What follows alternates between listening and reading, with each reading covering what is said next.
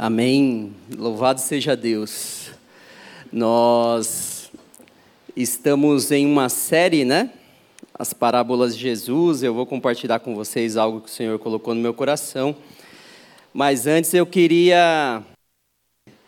Nós tivemos uma série, né? Jesus, o Filho de Deus. E tinha uma lição lá, né, para nós, que Jesus é o único modelo, não é isso? Era um tema de ministração. E agora eu vou aumentar a responsabilidade do senhor, viu, pastor Samuel? Eu ousei dizer lá em Cajazeiras que Jesus é sim o único modelo, mas eu tenho o senhor como referência. E citei o pastor Jonas lá também, com um coração pastoral, que assim, não conheço outro ainda. Então, eu estou seguindo as suas pisadas. E nós estamos juntos nessa obra maravilhosa que o Senhor nos deu o privilégio de participar. Cajazeiras fica no Alto Sertão da Paraíba, é, quatrocentos e setenta quilômetros mais ou menos de João Pessoa, capital, uma cidade de sessenta e cinco mil habitantes, uma cidade que tem um perfil bem interessante, porque nós temos um público universitário lá, inclusive de cidades, né, que estão em volta de Cajazeiras. Muitos estudantes vão até lá porque nós temos duas universidades federais, nós temos cursos de medicina, engenharia, arquitetura, psicologia, fisioterapia, enfim, diversos cursos. E temos uma universidade particular também grande, que é bem conhecida. E daí nós temos hoje nove mil estudantes, aproximadamente, que vêm dessas cidades, né, da circunvizinhança. E temos um público também, né, rural, porque essas cidades do interior, nós temos as chácaras ali em volta, e temos um público bem forte no comércio, é o que movimenta a cidade. Chegamos em Cajazeiras... E eu gostaria que colocasse a apresentação, por gentileza.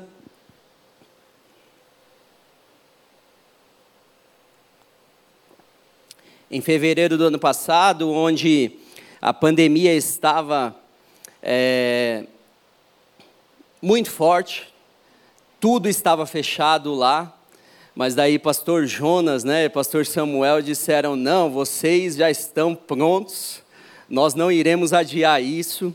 Deus os chamou para esta obra e nós enviaremos.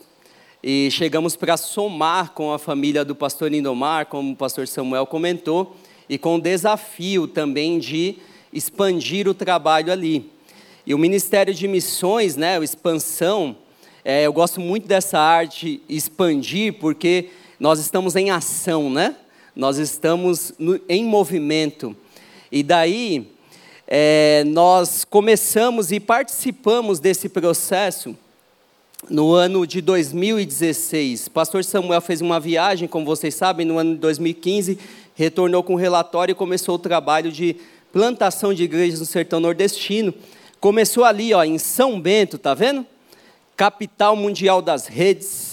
Ali está o querido pastor Pereira, Cibele, quem nós amamos tanto, com trabalho desde dois mil e dezesseis, já alcançando a comunidade quilombola.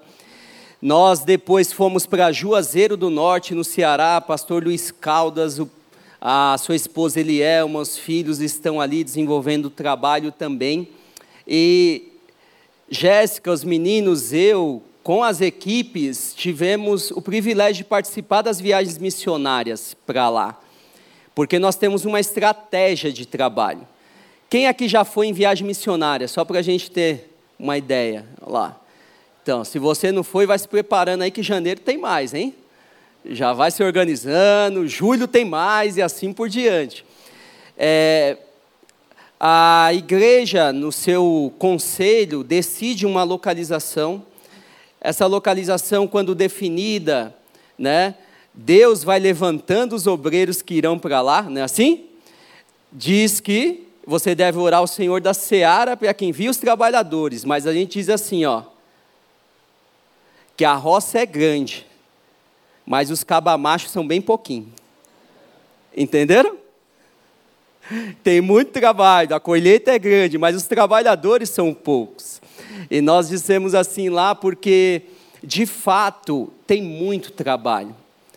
E a Igreja Batista do Povo, então, envia esses trabalhadores e, juntamente com esses trabalhadores, janeiro e julho, tem as viagens missionárias para apoiar na plantação e consolidação do trabalho. Depois chegamos em Cajazeiras, espiamos a terra, conhecemos uma família maravilhosa, que eu vou mostrar a foto, que estão há treze anos desenvolvendo trabalho lá. Somamos com eles e estamos desde fevereiro do ano passado. Chegamos também simultaneamente em Euclides da Cunha, com o pastor Flávio, a Tabata e o Oliver, e ali o alvo, viu, pastor? Eu fui ousado e coloquei Natal, eu não sei quando vai ser, eu não sei como que vai ser, mas eu sei que Deus vai fazer, tá bom? Aqui está, né, a nossa família, para vocês verem um pouquinho mais de perto. Então, Vinícius, né? Na foto está maior que eu, Vini. Que negócio é esse? Continue crescendo com muita saúde, filho. Ali está o pastor Lindomar, Corrinha, né? O nosso cachorrinho Zeque. Eu fui por terra, né? Vini, eu e o cachorro. Saímos daqui, é, rodamos aí dois mil quinhentos e sessenta quilômetros. Um desafio, mas foi muito bom, porque o Zeque não deu trabalho nenhum. Parecia um bebê dormindo no carro. O carro rodava, aí ele dormia. O carro parava, ele acordava. Quem tem filho sabe que isso acontece, não é? Às vezes, Jéssica e eu dávamos volta com os meninos no quarteirão para eles pegarem no sono. Aí depois a gente deitava. Aqui estão as filhas do pastor Lindomar, da Corrinha. Está faltando a Lília aí, né? Mas logo à frente vocês verão. É, fomos acolhidos, fomos cuidados e estamos juntos. Inclusive, um grande cheiro para todos de Cajazeiras que nos assistem, eu sei que vocês estão acompanhando, desde a dona Maximina, que é a nossa senhora de mais idade, né?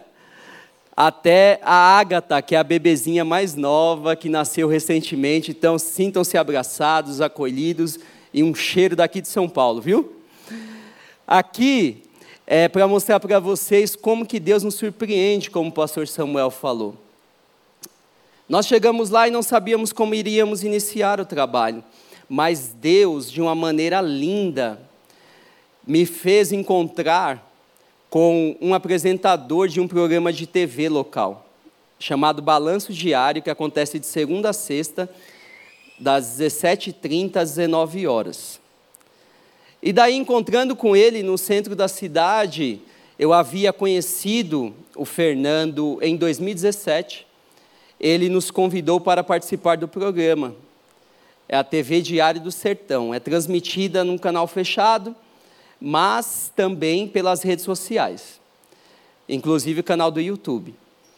Daí ele falou, pastor, o senhor precisa estar lá, essa questão desse contexto de pandemia, como que vocês podem servir a sociedade?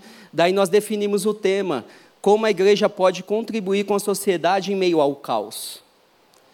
Jéssica foi convidada como psicóloga, por livre e espontânea pressão minha. A Jéssica é uma bênção nas nossas vidas e tem um potencial enorme que já está sendo, né, é, usado por Deus para curar muitas vidas. Ela tem assim, testemunhos lindos de consultório. Daí, o que, que aconteceu? Fomos, o pessoal gostou, pediu para a gente voltar no dia seguinte. É graça purinha, como a gente diz lá. Gostou, abrimos um espaço para a gente gravar vídeos. Gente, eu, na universidade, fazia o trabalho todinho para não apresentá-lo. Então, se eu estou segurando o microfone hoje falando, se eu estou participando de programa de T V, é porque é graça purinha. É Deus que faz isso. E daí, eu tenho um momento partilhar hoje, onde eu falo como pastor, uma reflexão da palavra. Toda semana, a Jéssica tem a série P C, que é voltado para a área de saúde emocional. E uma vez por mês, nós temos um tema, tá certo? Por uma hora e meia, que nós vamos escolher para falar o que nós quisermos. Você pode aplaudir o Senhor por isso? Por essa porta maravilhosa que Ele abriu? Ali está Cassiana Tardivo, que vocês conhecem, né? Participa lá também. Aqui está aquele homem de Deus ali que vocês também conhecem. E ele gosta de atividade física, né? Envelhecer saudável, se alimentar bem. Eu falei, pastor, peraí, nós vamos aproveitar isso aqui. E nós abraçamos o tema. E se você, né?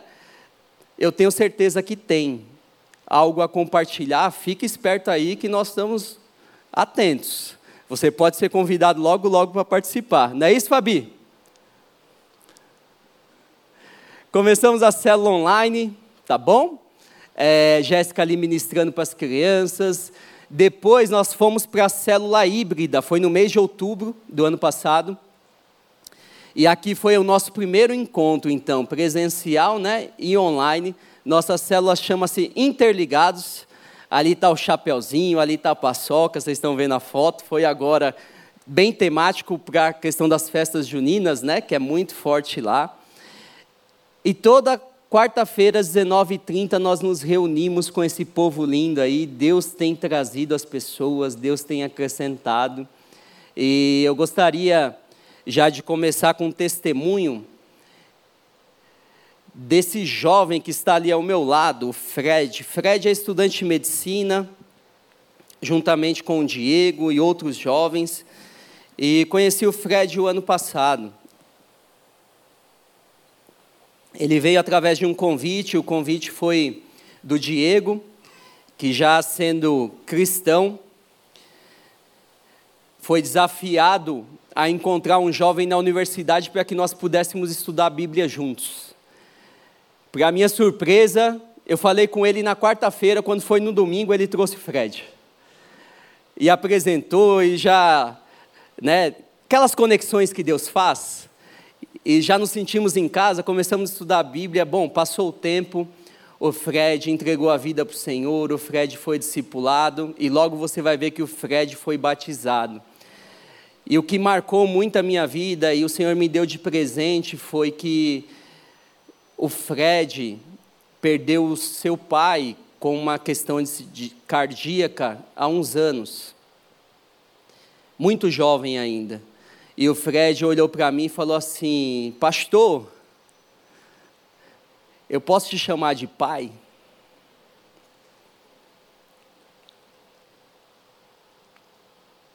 Ali eu me surpreendi, dei um abraço nele, a voz deu essa embargada agora, como deu. E eu falei, é claro, Fred. Fred mora em Patos. Nos falamos recentemente, o Fred, querendo tirar dúvidas a respeito de um texto da Bíblia, está em férias, mas está lá se alimentando. E assim nós temos desenvolvido o trabalho ali com esses jovens. Sumiu. Bom, continuando. O Diego tem sido uma bênção também, tem nos incentivado a viver que...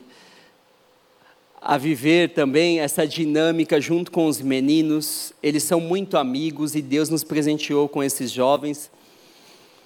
Inclusive, hoje é o Vini e esses meninos, juntamente com uma moça e Jéssica, que fazem o louvor da célula. O Vini chegou lá, né? Não sabia pegar no violão, tá certo? Mas aí o pastor Lindomar incentivou ele, deu umas aulas, a Jéssica não cantava, hoje a Jéssica canta, e assim a gente tem desenvolvido o trabalho. Ali estão mais dois adolescentes que nós acompanhamos, batizamos. Aqui, como eu comentei com vocês, o Caio foi o primeiro que nós batizamos, e aqui está o Fred. Aquele jovem do meio ali é o Breno. E eu estava aqui no domingo passado, contando esses testemunhos. Às dezessete horas eu conheci o primo do Breno. O primo do Breno é membro aqui na igreja. E daí veio conversar comigo, com a esposa dele, eles são de Sousa, cidade vizinha. E daí eu falei, olha só, a gente está realmente no mundo globalizado, né? Você... Você comenta aqui, onde quer que seja, as pessoas se conhecem. O Breno chegou para nós, é... também foi uma surpresa enorme, nosso vizinho. e nós não sabíamos, uma família convidou, e o Breno cumprimentou a gente na porta e já se derramou, literalmente, na célula. Se ajoelhou, sem cumprimentar ninguém, começou assim, louvar ao Senhor, muito emocionado, e perguntando depois, no final, para o Breno, o que é que houve? Né? Eu pensei, ele já é crente. Ou, de repente, está se reconciliando, e daí sabe o que houve? Ele estava lendo a Bíblia dele, e o Senhor mostrou para ele um povo que estava orando, cantando e refletindo na palavra.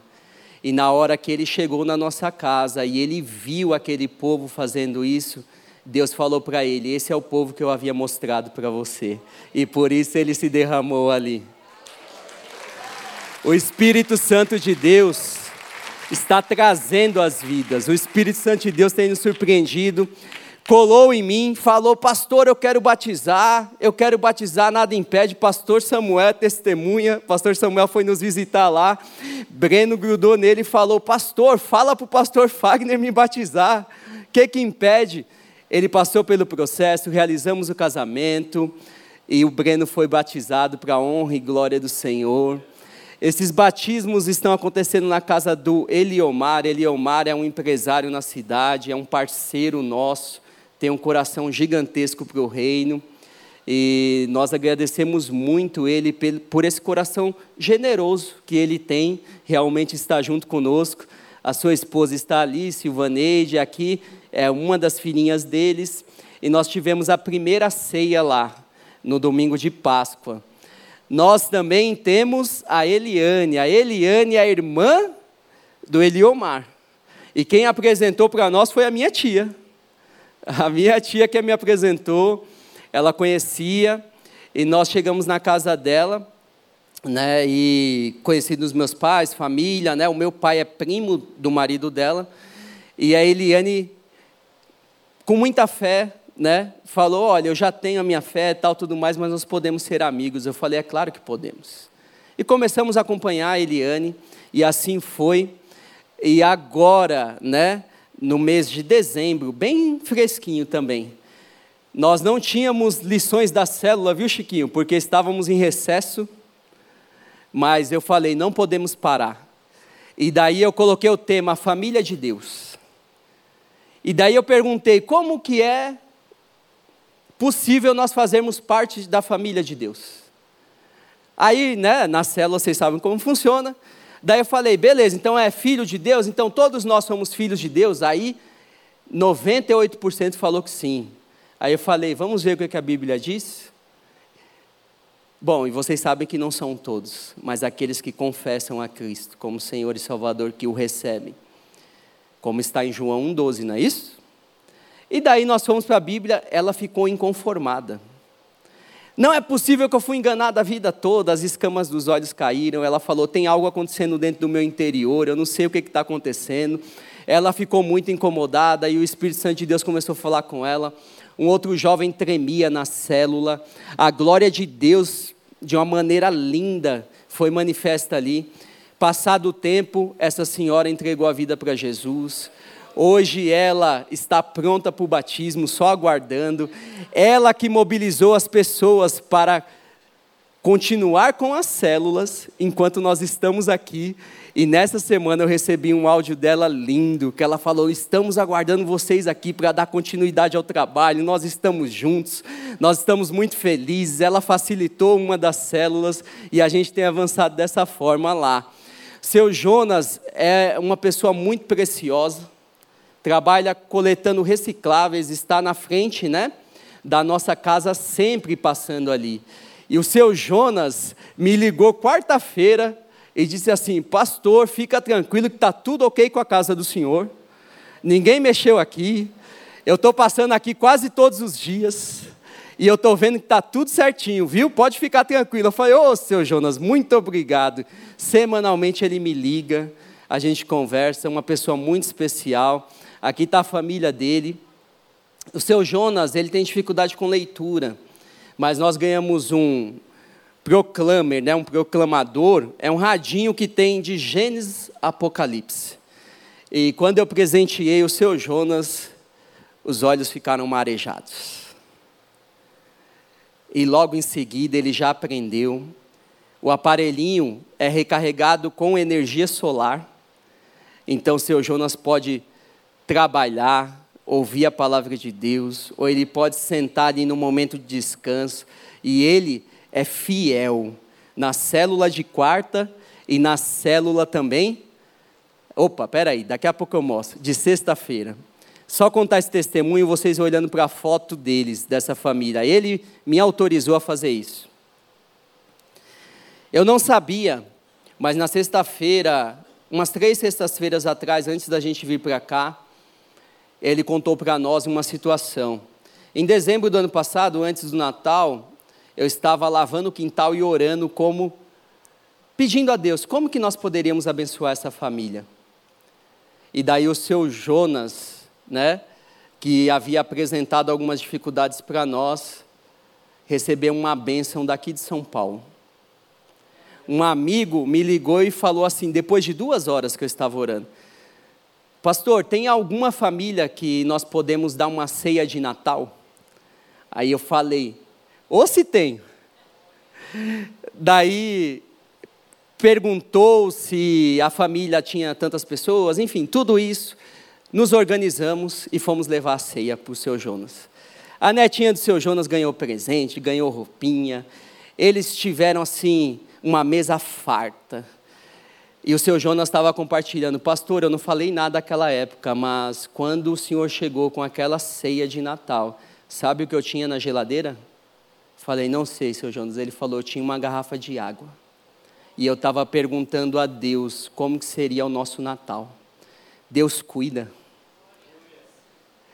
E ele falou, esse é o cuidado de Deus na minha vida, né, pastor? Eu falei, esse e muitos outros que o senhor ainda verá e já viu alguns. E o seu Jonas está lá firme e forte, eu creio que será um dos próximos a ser batizado, assim como esses jovens serão. Deus tem enviado trabalhadores. Esse casal é um casal de pastores que vem de uma outra cidade próxima, de uma outra denominação. Nós estamos acompanhando, cuidando, estão dispostos a receber a visão mesmo, estar junto conosco, assim como tem um outro casal também. Nós recebemos a visita dos nossos familiares e isso nos alegra e nos fortalece demais. Ali estão meus pais, os pais da Jéssica. Aqui é um dos trabalhos que nós temos na zona rural, então ali nós estamos na casa de uma tia, né? E eu coloquei essa foto do Zé, que é o nosso cachorro, para demonstrar que nossa igreja ela é tão especial e cuida de nós nos mínimos detalhes, que até o nosso cachorro ganhou presente. Isso é fantástico, né? Vocês são demais, gente. Aqui estão meus tios, primos, minha irmã que nos visitou. Nós recebemos a visita do pastor Samuel, recebemos da missionária Sônia, que está ali, a Soninha, da Jaque, a sua filha Gabi, que congrega na igreja do Grajaú. Recebemos visita também do Leomar, esses dois pastores, né? Um do interior de São Paulo, um lá do Rio Grande do Sul, e estão aí as fotos, e assim, nós estamos maravilhados com aquilo que o Senhor tem feito lá. A viagem missionária agora de janeiro deixou um fruto muito lindo para nós, que foi a consequência realmente de ter uma porta aberta. Nós sempre falamos isso para a equipe. Nós fomos coordenadores das viagens missionárias e nós sempre dizíamos isso. Está aqui o meu amigo parmeirense, o Silvio, que fez algumas viagens conosco, e ele sabe que a gente sempre falou assim, nós temos que deixar as portas abertas. A continuidade do trabalho é com o Senhor. Vamos deixar as portas abertas. E a dona Amélia, aquela senhora que está sentada ali, abriu as portas. Ali são netos dela, ela tem os filhos, e nós temos caminhado com essa célula, que começou com algumas crianças, e hoje nós temos doze. Começou com alguns adultos, e hoje nós temos dez. Todos não crentes. Todos ainda num processo de evangelização. Mas nós cremos que o Senhor está trabalhando. Inclusive, Todas as sextas-feiras nós nos reunimos com os pastores, os missionários, para termos um tempo de oração. E eu tenho pedido por essas vidas ali. E o pastor Roberto, juntamente com os demais pastores, estão, né, sempre orando. E eu testemunhei aqui às dezenove do domingo passado, que teve uma sexta-feira, logo depois que nós oramos especificamente, para que a mente deles fosse aberta. Dois me procuraram para estudar a Bíblia. Então, continuem orando, por gentileza, continue pedindo a Deus que me dê graça para poder me fazer entendido. Eles não sabem ler também, mas nós cremos que o Senhor virá transformar por completo essas vidas. Que foi na Páscoa, aqui na zona rural, servindo com os estudantes, né? Estudantes de medicina, de odonto, enfermagem tem também, comunidade de ciganos, um trabalho que o pastor Lindomar já realizava há um tempo. Estamos ali, continuando com o trabalho. E aqui o ponto de encontro. Ponto de encontro é um lugar de acolhimento e relacionamentos. Ponto de encontro surgiu no nosso coração em dois mil e vinte, antes da gente ir para lá. E daí o Senhor disse que nós íamos trabalhar com os jovens em praça pública. Eu falei, como que vai ser isso? Aí o Senhor começou a ministrar o nosso coração e mostrou o Açude Grande. O Açude Grande é um açude que tem no meio da cidade e tem um calçadão onde o pessoal faz atividade física e passeia. Então, nós começamos a ir para lá orar. Íamos, né, a família, Jéssica, os meninos e eu. E começamos a profetizar que naquele lugar as pessoas não iam mais se reunir para consumir drogas, para se prostituírem, mas iam se reunir para adorar o nome do Senhor e serem edificados pela palavra. E assim foi. Em janeiro nós iniciamos esse trabalho. E para minha surpresa, quando voltou a reunião do Conselho de Pastores da cidade, o COPEC, eles me pediram para apresentar um projeto para os jovens. E eu falei, é claro que eu tenho. Apresentei o ponto de encontro. Porque o Senhor tinha me dito que seria um trabalho interdenominacional, com visão de reino, unindo as pessoas ali, porque Cajazeiras tem um contexto, sabe? Que não vale a pena ficar falando aqui. Mas nós cremos que o Senhor está restaurando a igreja dele ali. O Senhor vai promover a unidade da igreja dele ali. Nós cremos nisso. E daí são cinco igrejas hoje. Apresentei o projeto, eles aprovaram, estamos desenvolvendo o trabalho. Todos os sábados às dezessete horas. Eu estou passando um pouquinho mais rápido, né? Mas também muito tempo, porque é muita informação. Mas se você quiser mais detalhado, às dezessete horas do domingo passado, você pega lá todos os testemunhos, tá bom? É, eu quero gastar uns minutos aqui ainda, o pastor Samuel já está de olho no relógio, para compartilhar com vocês algo que o Senhor colocou no meu coração. Temos visitado as igrejas lá em São Bento, Juazeiro, Euclides da Cunha, apoiando os trabalhos lá também. A Jéssica promoveu esse primeiro chá de mulheres, que foi ali na casa da Eliane. Então, o Ministério Mulheres no Espelho está nascendo lá em Cajazeiras. Aplauda o Senhor por isso. A Jéssica está ali com as mulheres da célula, né? Corrinha já desenvolve um trabalho lindo na outra ponta da cidade, com algumas mulheres também. E assim a gente vai alcançando Cajazeiras para a honra e glória do Senhor. Aqui estão alguns trabalhos que foram desenvolvidos. Eu gostaria de finalizar só comentando que nós também usamos uma estratégia de esporte. Eu gosto de jogar vôlei de areia, descobri isso lá. É bom demais. E daí nós reunimos com os jovens universitários. Ali, vamos nos aproximando, porque nós cremos que o relacionamento faz toda a diferença. Daqui a pouco os jovens estão em casa, estando em casa, a gente vai compartilhando vida com eles. E quem é a vida? É o próprio Senhor. E daí nós vamos avançando, sabendo que vocês estão intercedendo por nós, sabendo que nós não estamos sozinhos, em primeiro lugar, porque o Senhor disse que Ele estaria conosco até o fim dos tempos. Não foi assim? Ali na grande comissão. Mas Ele levantou vocês para estarem intercedendo, mandando uma mensagem, telefonando, nos visitando. A gente ama receber visita, viu? Então, sintam-se à vontade e vamos avançando com os próximos desafios, a formação da equipe local, a estruturação do templo. Nós temos um templo! Glória a Deus! Um lugar muito estratégico. Recebemos a notícia quando nós chegamos em São Paulo. Foram muitas emoções, irmãos, essas duas últimas semanas, mas o pastor Samuel negociou lá, deu certo. Definição, início dos projetos sociais, queremos, e você pode nos procurar, procurar o pastor Samuel, para que nós possamos compartilhar com vocês esses projetos. Queremos iniciar com um projeto de contraturno escolar. Ali nós teremos também a implantação dos ministérios e a expansão. E aí, bora avançar com a gente? Vamos para cima? Ali está o meu Instagram, vocês podem acompanhar o trabalho por lá também.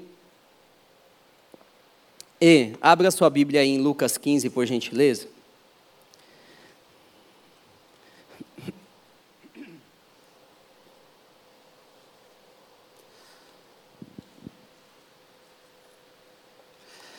Lucas quinze, eu vou ler os dois primeiros versículos e, de uma maneira bem objetiva, eu quero compartilhar com vocês algo que está no meu coração. Diz assim a palavra do Senhor: aproximando Jesus, aproxima, aproximavam-se de Jesus todos os publicanos e pecadores para o ouvir. Os fariseus e os escribas murmuravam, dizendo: este recebe pecadores e come com eles. Amém. Até aqui. Tem pecadores aí? Pecadores redimidos, lavados, remidos pelo sangue do Cordeiro? Pois é, Jesus recebia os pecadores, comia com eles. Tudo isso que nós estamos vivendo tem sido debaixo dessa direção. Nós começamos o trabalho nos lares, nós começamos nos comércios, nós começamos nos relacionamentos. Em Mateus nove, nós vemos Jesus fazer isso. Ele olhava para a cidade, ele tinha compaixão do povo, como ovelhas que estavam sem pastor. E eu quero compartilhar com você, refletindo no tema, o Pai Acolhedor. Lucas quinze tem um contexto de três parábolas, onde Jesus responde a esses líderes religiosos, esses fariseus, escribas, que estavam o criticando, reclamando, murmurando, dizendo que ele recebia os pecadores para comer com ele. Então nós vemos dois públicos aqui, pelo menos, dos religiosos, né, e dos pecadores que estavam ali recebendo a graça do Senhor. E Jesus conta a primeira parábola dizendo: se uma de suas ovelhas sumir, vocês não irão atrás até encontrá-la? E quando encontrando, não reúne com os amigos e faz o quê? Festa. Depois, Jesus aprofunda um pouco mais e fala de uma mulher que perde uma moeda, uma dracma. E a mulher acende a lamparina, acende o lampião, acende a lanterna. E procura até achar, inclusive varre para achar, entre as frestas ali do piso. E quando acha, encontra-se com as suas vizinhas, também faz festa, celebra porque achou. E Jesus continua contando a história de um pai que tinha dois filhos, um mais velho e um mais jovem. E o mais jovem pede o quê? Aquilo que ele tinha de herança. E eu quero me aprofundar nisso com vocês. Pede, gasta tudo, como vocês sabem, sofre as consequências da desobediência, mas retorna. Mas só que muitas vezes nós nos esquecemos que tinha um filho em casa que também estava perdido. Então Jesus mostra que os religiosos eram aqueles que estavam em casa, mas perdidos. E há alguns que estão fora, mas também perdidos do mesmo jeito.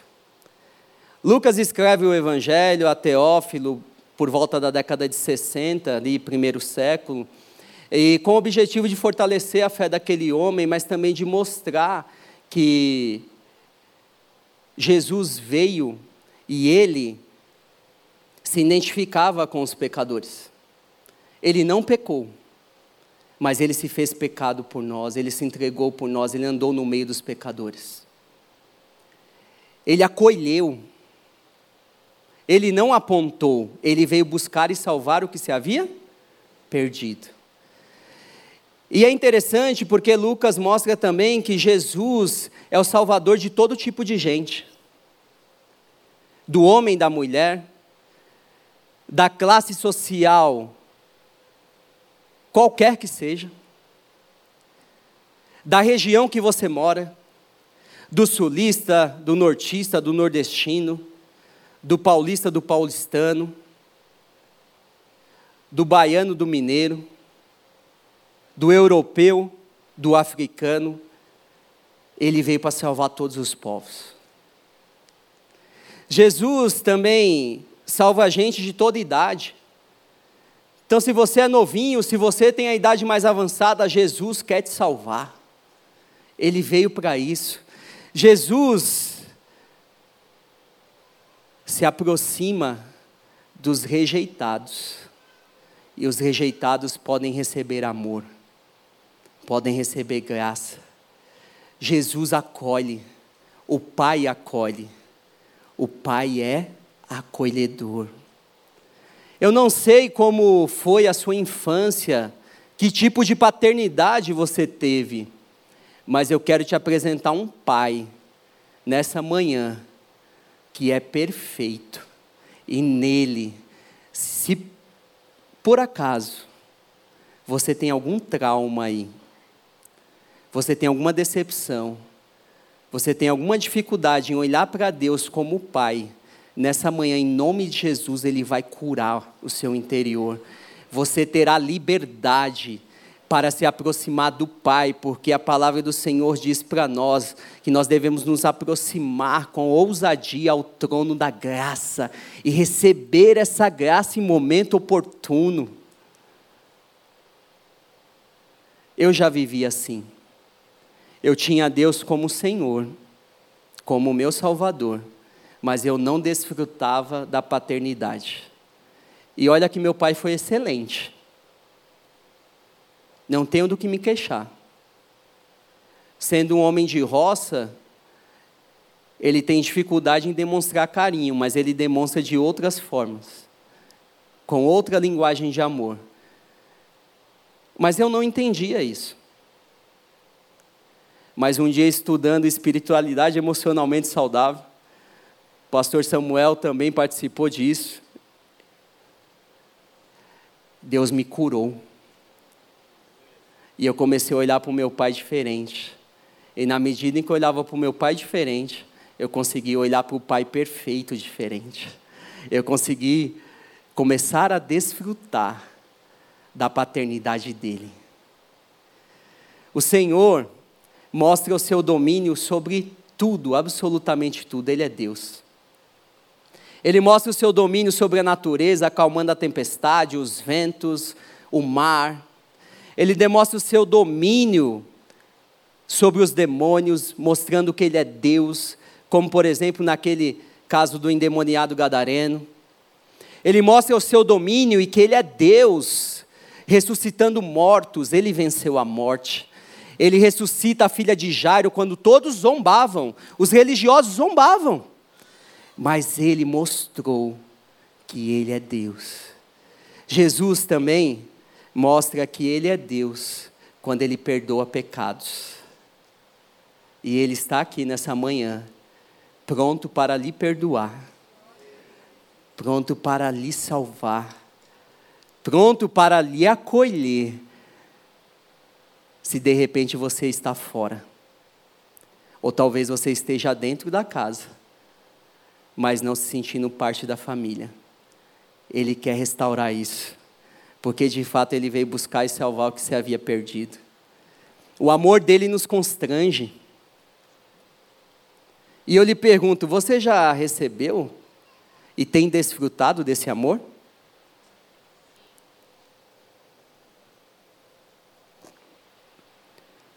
Porque às vezes a gente recebe, a gente até entende, mas a gente não consegue praticar, viver isso. O cristianismo, o evangelho é um estilo de vida. Nós não podemos estar aqui refletindo, crendo, louvando ao Senhor, dando glória a Deus, aleluia, cumprimentando os irmãos, e quando passar por aquelas portas, começarmos a esquecer de tudo isso que nós vivemos e cremos. E quando a gente tira a roupa, então, que nós viemos para essa celebração, aí parece que tudo isso vai embora junto. Mas o Senhor te chamou com um propósito.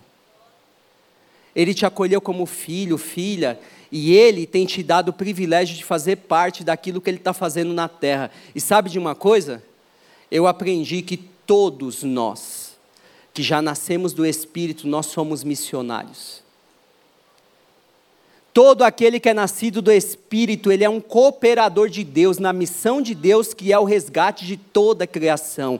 Então, seja na empresa, seja no colégio, na universidade, na sua casa, com os seus vizinhos, no comércio, onde você estiver, viva como embaixador do reino, como embaixatriz, viva esse estilo de vida que Ele mesmo conquistou para nós.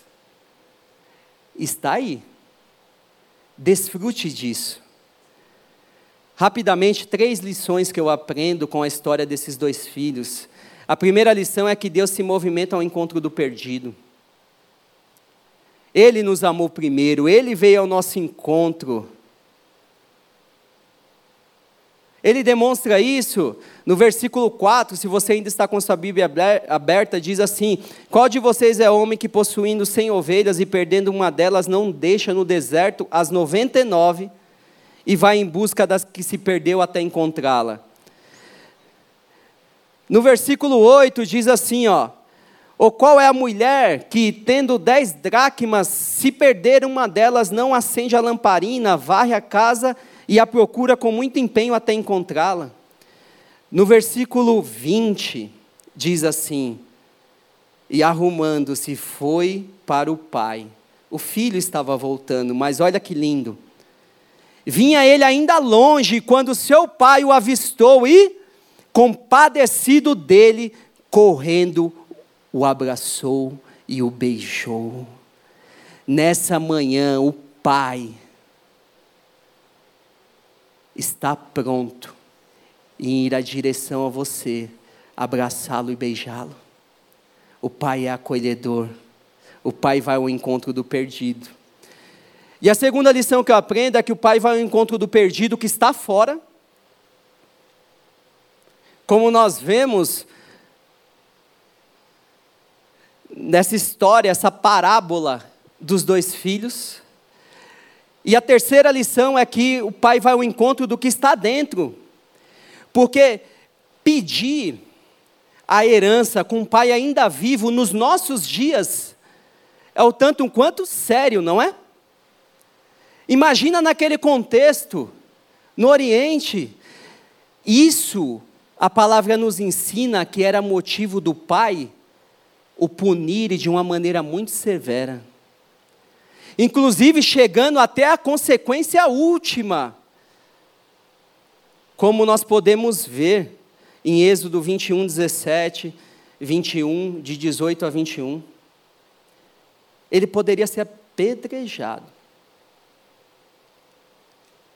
mas o Pai não faz isso. O Pai tem misericórdia. O Pai concede aquilo que Ele pediu. E além disso, o Pai tem graça, porque quando o filho volta, Ele não o puniu também. Sabe, não colocou no cantinho e falou assim, ó, tá vendo? Isso é consequência daquilo que você fez. Então fique aí amargurando as suas dores, fique aí no seu canto e você agora vai pagar o preço por tudo aquilo que você fez lá. Porque você esbanjou, gastou com as prostitutas, você agora sofre as consequências. Não, o pai faz o quê? Dá uma roupa nova, coloca um anel de dedo e fala assim: eu não te recebo como meu empregado porque você é meu filho. Tome um belo banho, nós vamos festejar, nós vamos celebrar. Venha, você faz parte da mesa, você tem comunhão, você é da família. Só que o filho mais velho estava perdido dentro de casa. Quando ele chega e vê aquela festa, nós vemos que ele se recusa a entrar na casa. Estudando o contexto dessa parábola, o filho mais velho teve uma atitude tão desastrosa quanto a do filho mais novo, porque aquilo dentro da casa se tornou público. O pai foi desonrado da mesma forma. O pai foi envergonhado da mesma forma, porque a confusão que havia dentro do lar se tornou agora pública. Mas o pai age com misericórdia e graça da mesma maneira. Ele vai ao encontro daquele filho à porta e ele fala: o teu irmão voltou, ele estava perdido, voltou, venha, vamos festejar. Vamos. E a parábola acaba sem essa resposta. E eu entendo que fica agora para nós uma decisão. Eu andei fora da casa um tempo. E não tenho tempo para contar em detalhes. Mas o Senhor me alcançou num chão de fábrica. Ele respondeu uma oração maluca que eu fiz usando uma pessoa. Eu acompanhei aquela pessoa que Deus usou durante seis meses. E no dia nove de agosto de dois mil e nove eu me rendi ao Senhor. E foi justamente com essa parábola. Mas passou-se o tempo. E em dois mil e quinze eu estava nessa casa, dentro da casa. E eu me perdi dentro da casa. Sabe como? Eu me tornei um religioso. E Deus usou aquele homem mais uma vez para pregar sobre um tema, eu lembro até hoje, as características de um discípulo de Cristo. E eu estava sentado ali no fundo, no penúltimo banco, e Deus me pegou de jeito ali. Porque as características dos discípulos de Cristo estavam longe de ser as minhas características. Eu me tornei um fariseu, um escriba, um doutor da lei. E mesmo sem conhecer nada, achava que conhecia. Mas Deus foi me quebrando. E louvado seja o nome dEle, porque Ele me alcançou dentro da casa novamente. E hoje eu estou aqui dizendo para você, nessa manhã, receba o amor dEle mais uma vez. Receba a graça dEle mais uma vez. Que de fato as misericórdias que se renovaram nessa manhã estejam sobre a sua vida e você desfrute disso. Não saia daqui com o seu coração endurecido. Você está dentro da casa e talvez você recebeu um convite para estar aqui nessa manhã, ou você foi impulsionado pelo Espírito Santo de Deus para passar, adentrar esse templo, e você ainda não se sente filho. Eu quero dizer para você que você é aquele ou aquela que tem o privilégio de hoje dizer assim: eu sou filho de Deus, como nós cantamos aqui, redimido, perdoado, salvo, alcançado. Você tem uma filiação nele, ele é pai acolhedor. E para nós finalizarmos, você fique de pé por gentileza, e eu quero orar com você, lhe fazendo esse convite.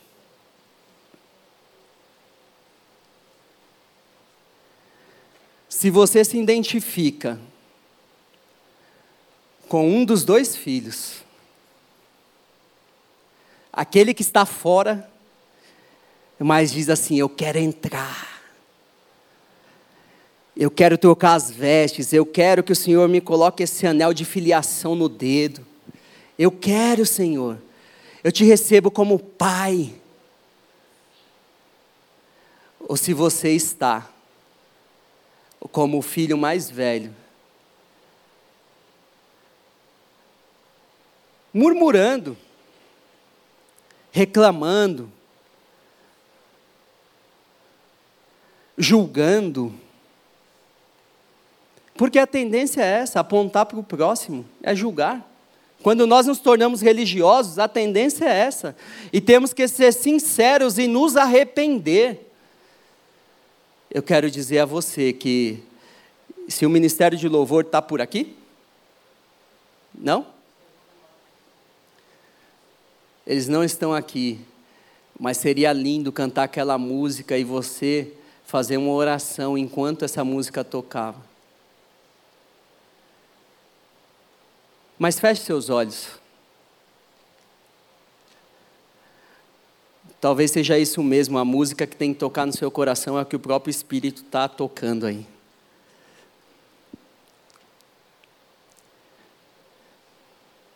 Se você se enquadra em um desses dois exemplos aqui, eu quero te fazer o convite para você vir aqui à frente.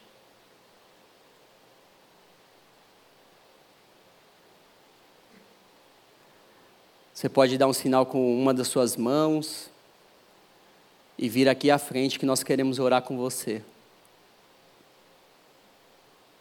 Eu entendo que não há ninguém. Todos são filhos e estão em comunhão com o Pai. Então gostaria de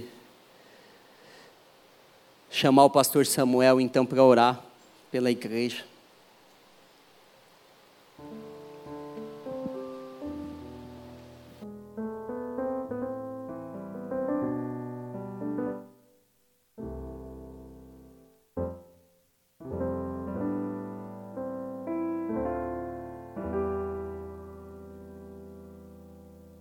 Glória a Deus. Põe a mão assim sobre o seu peito, sobre o seu coração. Senhor, muito obrigado por essa manhã tão abençoada. Em muitas situações, circunstâncias, nós somos,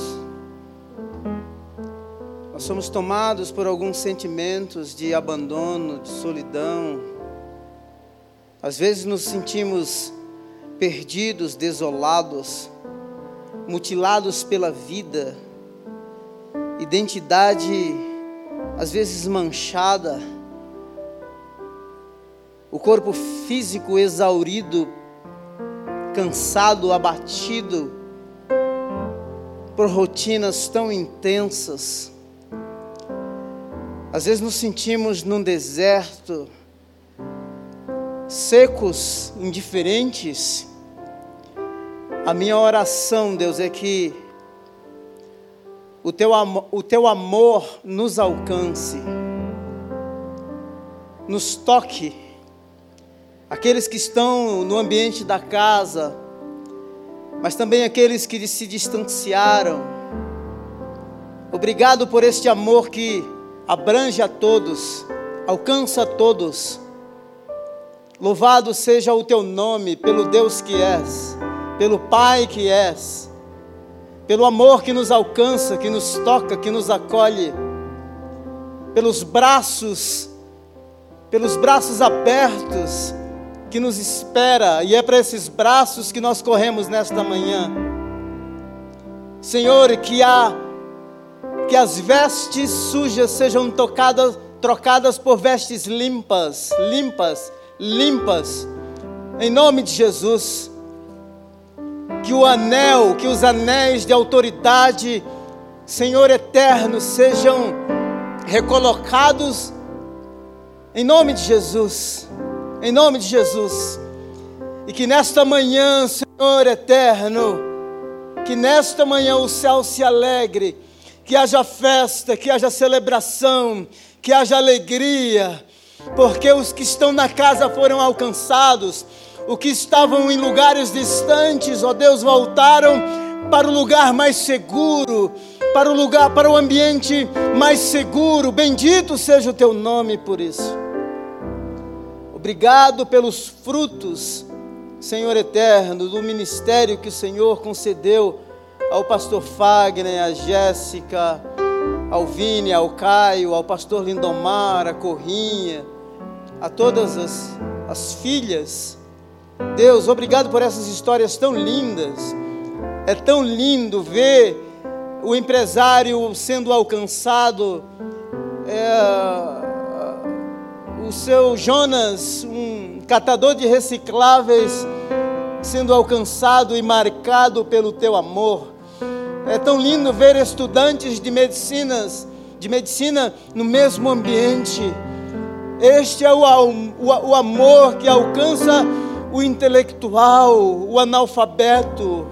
Deus eterno, porque a Tua graça nos nivela, nos nivela. O Teu amor nos alcança e nos põe no mesmo ambiente. O Teu amor nos constitui, Senhor eterno, como, como o Teu povo, como ovelhas do Teu rebanho, do Teu pastoreio. O intelectual, o empresário, o catador de recicláveis, todos são objetos do Teu amor e da Tua graça. Bendito seja o Teu nome, Senhor eterno. E dentro dessa multiplicidade de dons e de talentos, eu oro para que o Senhor capacite, nos capacite a alcançarmos muito mais vidas para o Senhor, para que o céu seja povoado. Em nome de Jesus, obrigado por esse movimento, Deus eterno, que flui através da I B P em São Paulo, que chega em São Bento, que chega em Juazeiro, que chega no Timor-Leste. Deus eterno, nós queremos ir até os confins da terra, guiados pela Tua presença, aprovisionados pelo Senhor, respaldados na Tua unção, de tal forma que seja sempre o Senhor que apareça e que cresça e que a gente diminua, em nome de Jesus. Louvado seja o Senhor. Aplauda mais forte. Bendito seja o Senhor. Bendito seja o Senhor. Que você tenha uma semana abençoada, cheia da graça de Deus, do cuidado do Senhor. Nós fomos muito abençoados nesta manhã, não fomos? Amém. Vão na graça do Senhor. Deus abençoe.